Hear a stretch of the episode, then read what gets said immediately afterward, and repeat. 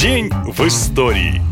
10 сентября в мировой истории отметилось необычным и интересным событием. Каждый взрослый человек, у которого есть автомобиль, знает, что нельзя садиться за руль, если ты выпил. В лучшем случае получишь штраф, а в худшем устроишь ДТП. Но задумывались ли вы, когда вообще появились такие правила? Почему, например, на лошади можно хоть в дрова, а в автомобиль, будь любезен, садись трезвым? Машины стали основным средством передвижения не так давно, чуть более ста лет назад. Когда они были медленными, неповоротливыми и редко встречались на дороге, люди вообще не парились о том, можно ездить пьяным или нет. Но по мере того, как машин становилось все больше, становился очевидным и простой факт. Машина быстрее, больше и опаснее лошади. И чтобы с ней управиться, нужно быть опытным и внимательным. А тех, кто нарушает правила, нужно наказывать. Так, 10 сентября 1894 года в Лондоне впервые был оштрафован водитель за вождение в нетрезвом виде. История сохранила его имя. Это таксист Джордж Смит. Сколько он выпил, мы не знаем. Но известно, что лихач еле стоял на ногах и влетел на своем авто точно в двери дома. Разумеется, не своего. Штраф составил 25 шиллингов, что по сегодняшнему курсу около 9 тысяч рублей. Немало, но все равно в три раза меньше, чем по современным законам в России. Помните об этом и не садитесь за руль под шофе.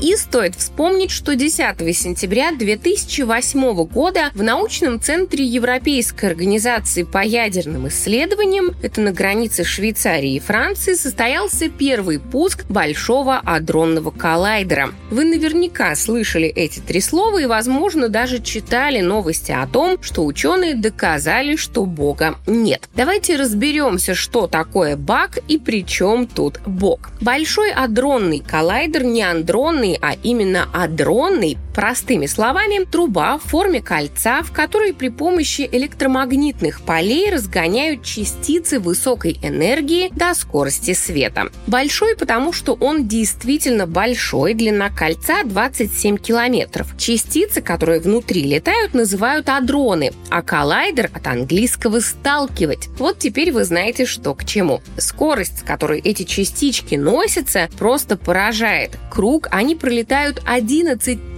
тысяч раз за одну секунду. Главная цель этого проекта – посмотреть, что получится после столкновения разогнавшихся частичек. Можно сказать, что ученые пытаются воспроизвести большой взрыв в крошечном масштабе. Ну и, наконец, вернемся к Богу. В 2013 году удалось так столкнуть частички, что получилось что-то новое. По мнению некоторых, это и доказывает, что жизнь зародилась не по велению высших сил, а в результате столкновения таких частиц частиц миллиарды лет назад. Верить в это или нет, каждый решает сам. Однако пока это только теория.